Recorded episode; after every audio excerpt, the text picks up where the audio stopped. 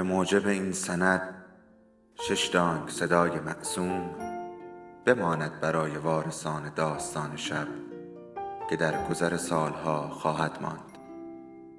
ارادتمند داستان شب.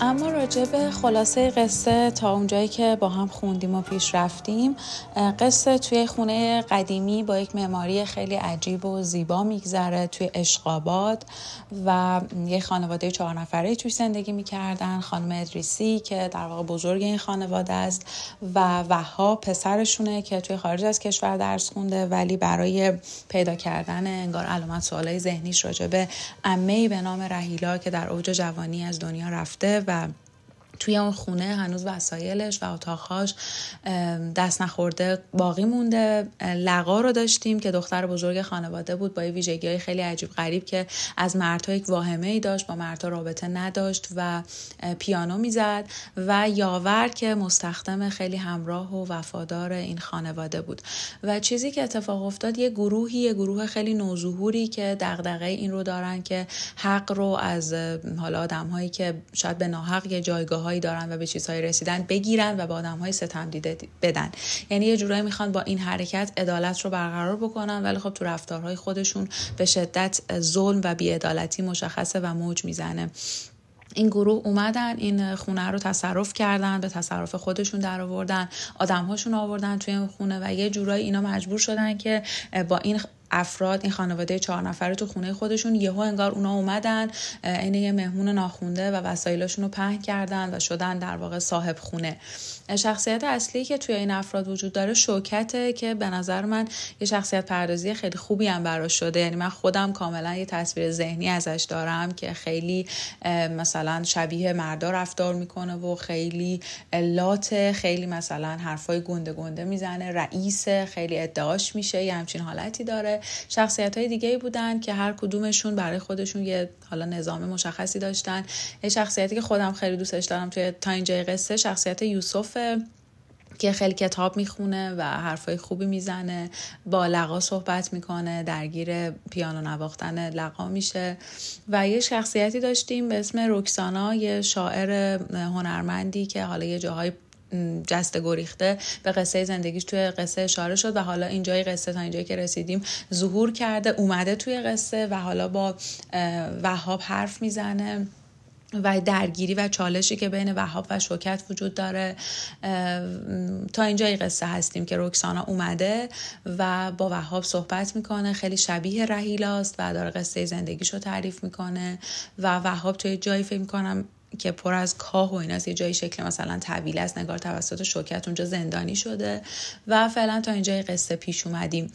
خیلی نش خیلی کتاب نصر شاعرانه ای داره و ترکیب های خیلی بدی و جذابی داره برای من که من بیشتر از اینکه درگیر روند قصه باشم خیلی درگیر این ترکیب ها و عبارت ها و خلاقیت هایی هم که از نویسنده سر زده و خیلی سعی می‌کنم که ازشون لذت ببرم. امیدوارم که برای همه کسایی هم که کتاب رو می‌خونن یا میشنون با ما همینطور باشه. امیدوارم که بتونیم با کیفیت خوب این کتاب رو خانشش رو پیش ببریم و تمومش بکنیم. امیدوارم که از قصه نهایت لذت رو ببریم.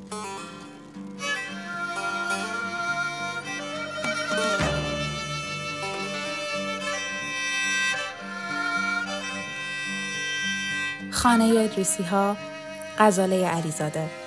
بخش دوم. فصل پنجم.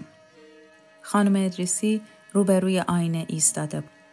موهای کم پشت دودی را شانه می‌زد. دستهای او می لرزید. صرفه کرد و به وهاب گفت چطور آدمیه؟ شبیه عکساش هست؟ قهرمان شوکت؟ خودتو به اون راه نزن وهاب. اونو دیدی؟ چیا می‌گفت؟ خوب خبر رو پخش میشه. بله دیدم. زیباتر از عکساشه. دست کم زنده تر. چشم بسته غیب میگی وهاب. تا چه حد زنده؟ بازی یکی دیگه می‌خواد خونه روی سرش بذاره. شاید بذاره ولی با روش های خودش. بله هر کدوم یه راه و رسمی دارن. قهرمان شوکت میگه شما لقاب باید بیاید سر میز. بیجا می‌کنه تا به حال کسی توی خونم به من دستور نداده. یک وقتی خونه شما بود خانوم. خانم ادریسی شانه را روی میز پرت کرد و چشم به چشم های وهاب دوخت. تا زندم خونه رو حفظ می‌کنم. ضمنا باید فهمیده باشی زیر بار زور نمیرم. من هم روشی دارم نه؟ پس شما هم می‌تونید خونه رو روی سرتون بذارین. البته به سبک خودم. پس تا این لحظه شد سه نفر. دیگه کسی نیست؟ مردی هست که می‌تونه تمام مملکت رو روی سرش بذاره. بله می‌دونم گذاشته. اینم نتیجهش. قر نزن. زیادم بد نیست. دست کم تو می‌تونی روی تاپالای گاف ها بدون قرص بخوابی. فقط همین؟ طول نمی‌کشه؟ باز به قرص احتیاج پیدا می‌کنم ولی نیست. امکان نداره. مثل کرگدن پوستت گلوف شده. از این خانم شاعره چی بود اسمش؟ از اون بگو برام چرا همه جا رو گذاشته اومده به این شهر پرت؟ شاید یه دلیلی داشته. خانم ادریسی طول اتاق را رفت و برگشت. این روزا همه برای توجیه کارهاشون یه دلایلی میتراشن. می‌خوام اونو ببینم. شنیدم شبیه رهیلاست. وهاب برافروخت. هیچ کس شبیه رهیلا نیست. شاید این خانم زیبا زیرک و هنرمند باشه. پدیده جالبیه. اما رهیلا نه. اون با همه فرق داشت. خانم ادریسی نفسی کشید. حدس می زدم. ممنونم. تو خیالم رو راحت کردی. کنار دریچه رفت به چشمانداز باغ نگاه کرد. پنجه را در موها فرو برد. امکان نداره. بیا نگاه کن. باغچه مریم گل داده. یادت میاد؟ اونا رو رهیلا کاشته بود. با دست خودش آب می‌داد. بعد از مرگ اون شاخه ها خشک شد. تک و توک یه گلایی می‌داد. ولی باز به خواب می‌رفت. مرد به پنجره نزدیک شد. گلهای سفید از پشت مه می درخشید. پلک ها را چند بار به هم زد. برای بارندگی هوا ملایم شده. خانم ادریسی با تکان سر تصدیق کرد. شاید هم تیمور باغچه را زنده کرده. وهاب تاکید کرد. تیمور باغبان واردیه. عمر سر این کار گذاشته. باید از اون ممنون باشیم. خانم ادریسی باغ را با سرانگشت نشان داد. ببین کی اونجاست؟ کنار باغچه زنی سفید پوش نشسته بود. محو در پشت مه برخاست. لب حوز رفت. به آب سبز خیره شد. دستها را به هم میمالید. روی گونه ها می گذاشت. طره های موی سیاه را دور انگشت ها می پیچید. بانوی پیر به وهاب رو کرد. آرام و قرار نداره. صبح که چیزی نشون نمی‌داد. اون هیچ وقت خوشبخت نبوده من زنا رو می‌شناسم. لقا به پهلو از در تنگ وارد شد. دامنش را تکاند. رو به خانم ادریسی دوید. بازوی او را گرفت. بانوی پیر پرخاش کرد. خودتو به من نچسبون. رنگ لقا پریده بود. نگاه کنید رهیلاست. خانم ادریسی به وهاب رو کرد و چشمکی زد. از کجا می‌دونی رهیلاست؟ به شما چقدر گیج شدین باغچه مریم گل داده تیره پشت وهاب لرزید. خب که چی؟ گل داده باشه. عجب حواسی یادتون رفته این باغچه مال رهیلا بود برای اون گل می‌داد. چرا ساکتید؟ بریم خوش آمد بگیم برای کمک برگشته. خانم ادریسی پوزخند زد. تو به رستاخیز مردگان اعتقاد داری؟ عزیزم چقدر ساده ای رفتگان هرگز بر نمی گردند. لقا به پنجره چسبید و دست زیر چانه گذاشت. دیشب خواب دیدم توی آسمون یک کبوتر سفیدی پر می‌زد. با خودم گفتم ممکنه کجا بشینه. چرخید و چرخید تا روی شیروونی ما نشست. دست وهاب را گرفت با ملامت به چشمهای سرگشته او خیره شد. چقدر بیعتنایی تو پس تفلکی جای اومده که هیچکس منتظرش نیست؟ وهاب به زمین نگاه کرد. لقا در گنجه را گشود. جامعه های تا خورده مادر را به هم ریخت. خانم ادریسی فریاد زد دست به خرت و پرتای من نزن. لقا با خشم گفت چی به اون هدیه می‌خواین بدین؟ سنجاق مرواریدا کجاست؟ ساعت خواب پارسال فروختم. لقا جعبه آهنگ را از ته گنجه برداشت و در نور محو چرخاند. برج های نقره کلیسای گوتیک با برقی خفه درخشید. همینو براش می‌بریم. خانم ادریسی جعبه را گرفت. این مال منه ولش کن. لقا گونه را خراشید. پس چی به اون هدیه میدین؟ زهر مار میدم ولم کن. لقا زانو زد و پیشانی را به تیزی تخت کوبید. با صدای بلند گریه سر داد. شما رهیلا رو دوست ندارین. هیچ کدوم از ما رو دوست نداشتین. همیشه تو فکر یک جفت چشم شیطانی آبی بودین. خانم ادریسی سیلی به گونه او زد. جعبه آهنگ را روی تخت پرت کرد و کوک او به کار افتاد و رستاخیز عیسی مسیح با صدایی زیر نواخته شد. بیا مال تو هر غلطی می‌خوای بکن. پدرتون رو از سینا آورده بود. وقتی دلم می‌گرفت به آهنگش گوش می‌دادم. حالا دیگه به چه دردم می‌خوره؟ برش دار مال خودت. ضربه به در خورد و یاور با شتاب وارد اتاق شد.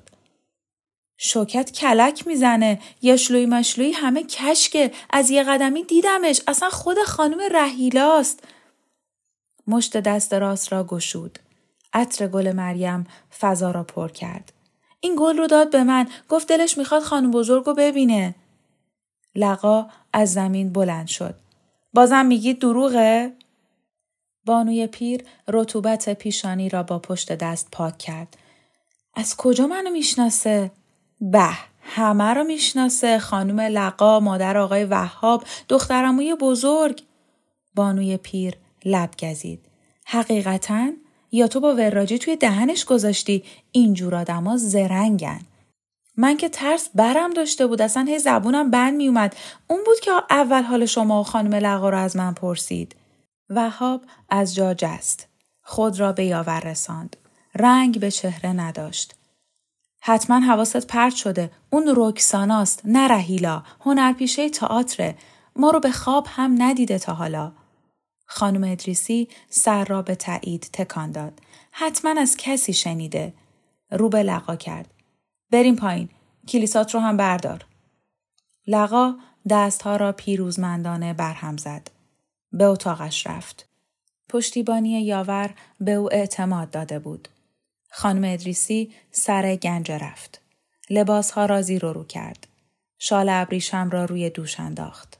در آینه نگاهی به خود کرد. از وهاب پرسید سر و من چطوره؟ وهاب با حواس پرتی گفت مثل همیشه نقص ندارید.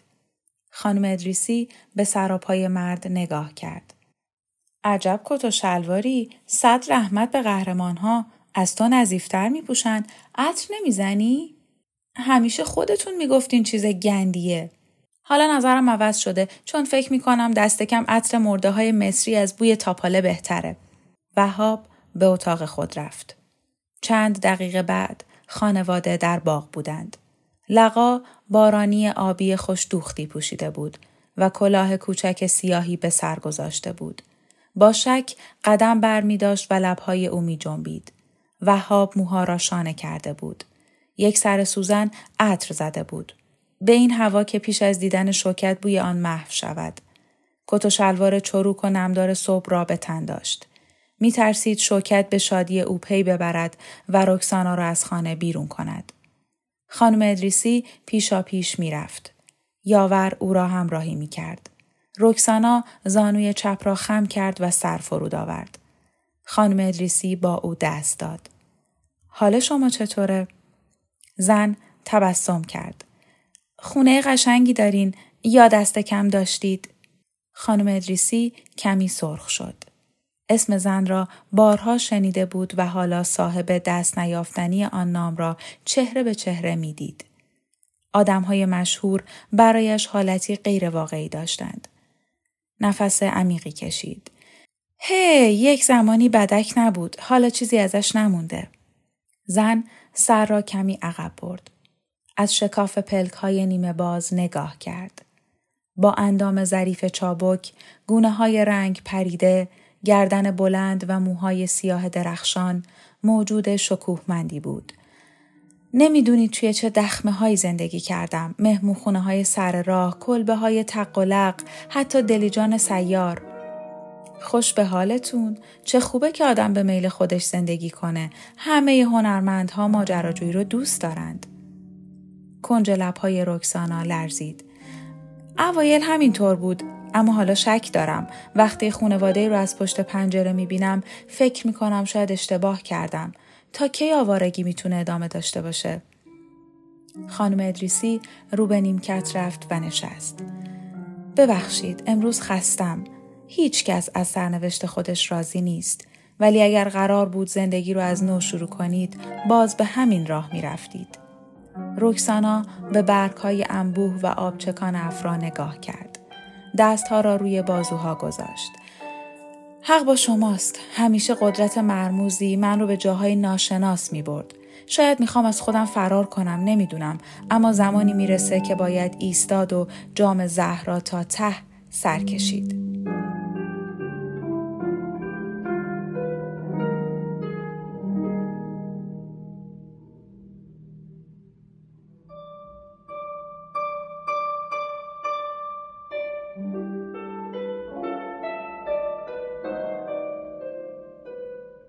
شما بدبختید؟ همه چیز نسبی است نمی‌دونم. این همه شهرت و افتخار هر زنی حسرت این زندگی رو داره. رکسانا پوسخند زد. تا زمانی که گیرش نیفتاده باشه. زمین را با پا نوازش کرد. وقتی این رو نداشته باشین به کجا وصلین؟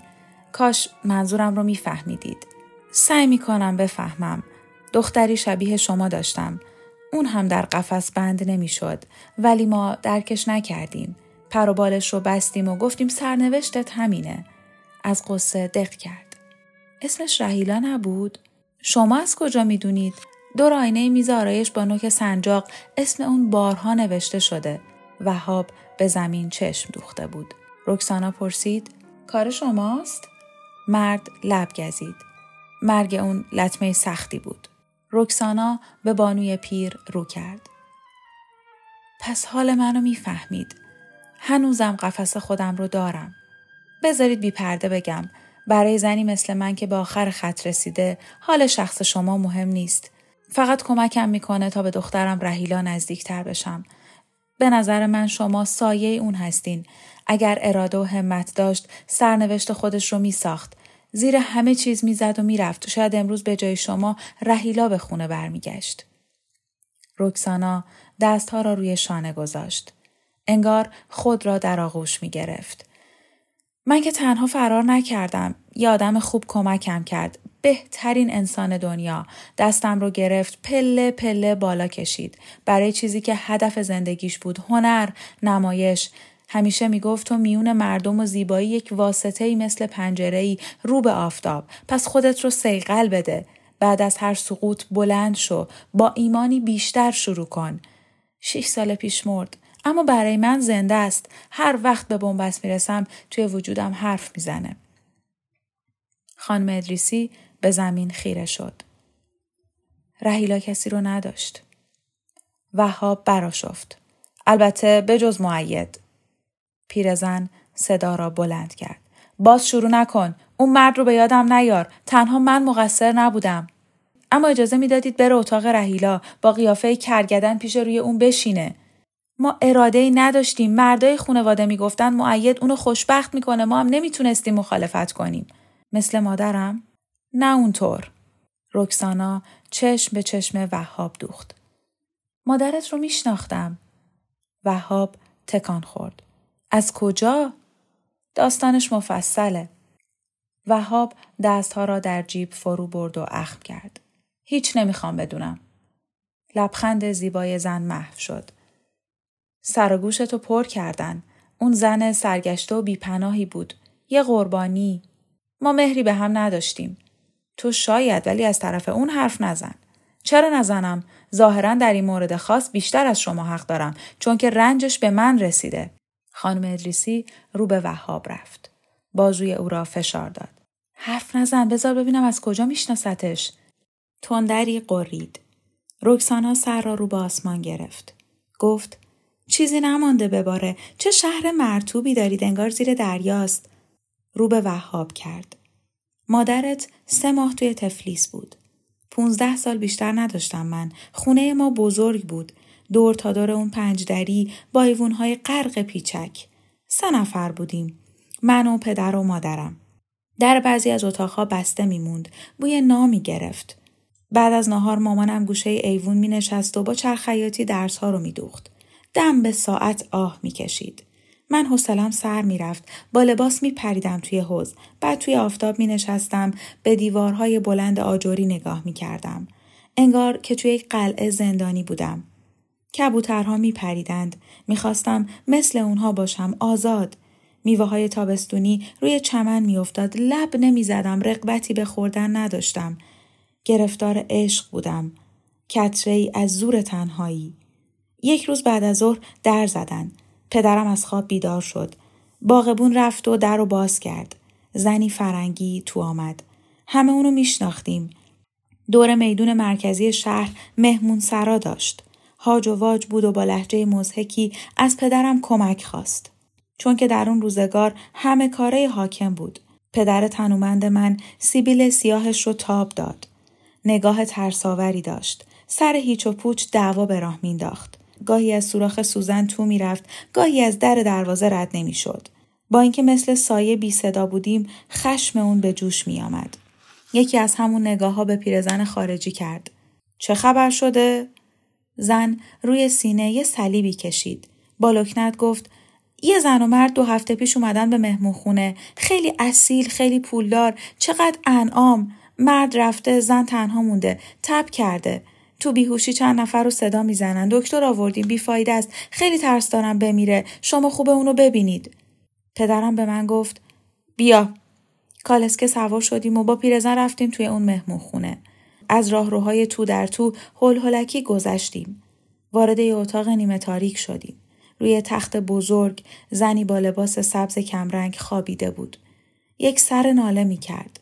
صورتش از اشک خیس بود. پدرم گفت باش حرف بزنم. رفتم کنار تخت و دست داغش رو گرفتم. چشم باز کرد و گفت توی رهیلا؟ من همینجوری مات نگاش کردم. دستم رو بوسید. به گونش فشار داد. به هم گفت چه خوب کردی اومدی. داشتم میمردم. خواب تو دیدم. مثل فرشته ها توی آسمون میپریدی.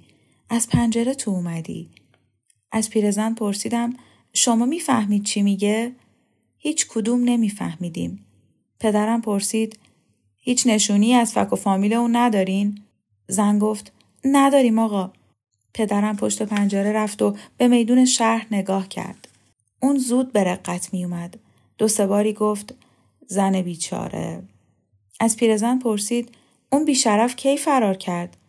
زن بلا فاصله جواب داد شب پنجشنبه خانم رفته بود توی پارک قدم بزنه. با دلیجان پستی رفت. اهل کجاست؟ نمی‌دونم. مثل زنای مسکویی نیست. پدرم به من گفت بیا بریم. شب دایه رو میفرستیم تا پیش اون بمونه. زن سراسیمه بلند شد با آستین من چنگ زد گفت رهیلا نرو خواهش می‌کنم. از تخت اومد پایین.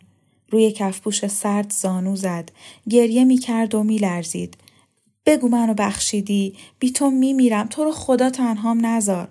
پدرم برگشت. محکم گفت اونو می‌بریم. رو به صاحب مهمان سرا کرد و گفت لباسای گرم تنش کن. از اتاق بیرون رفت. مادر گنجه رو باز کردیم. دست کم 20 دست لباس داشت. چه لباسایی! پیرزن آهی کشید.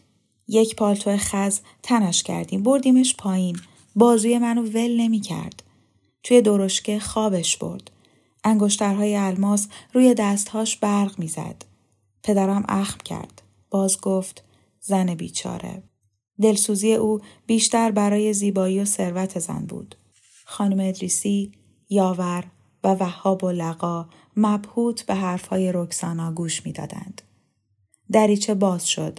سر و گردن قهرمان شوکت بیرون آمد. کی اینجا معرکه گرفته؟ قهرمان رکسانا. دیروز مگه نگفتم اجازه حرف زدن با اونها رو نداری؟ رکسانا شاخه توس را از پیش رو کنار زد. قهرمان؟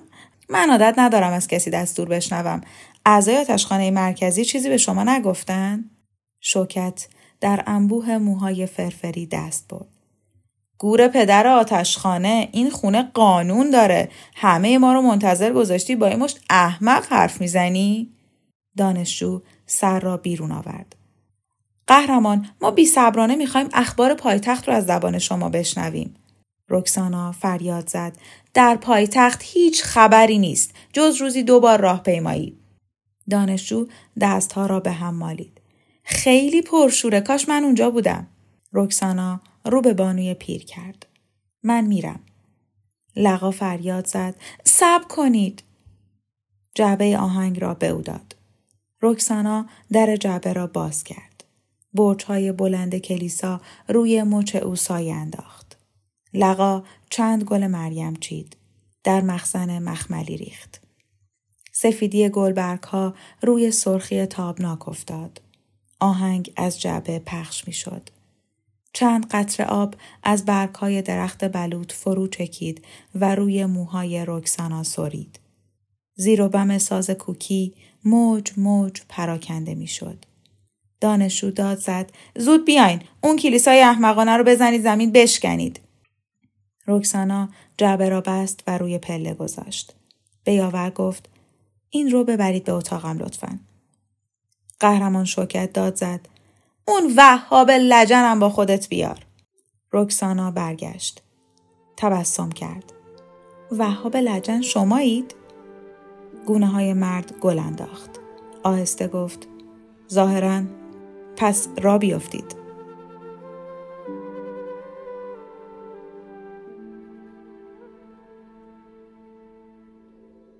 داستان شب بهانه است. برای با هم بودن دور هم نشستن شنیده شدن.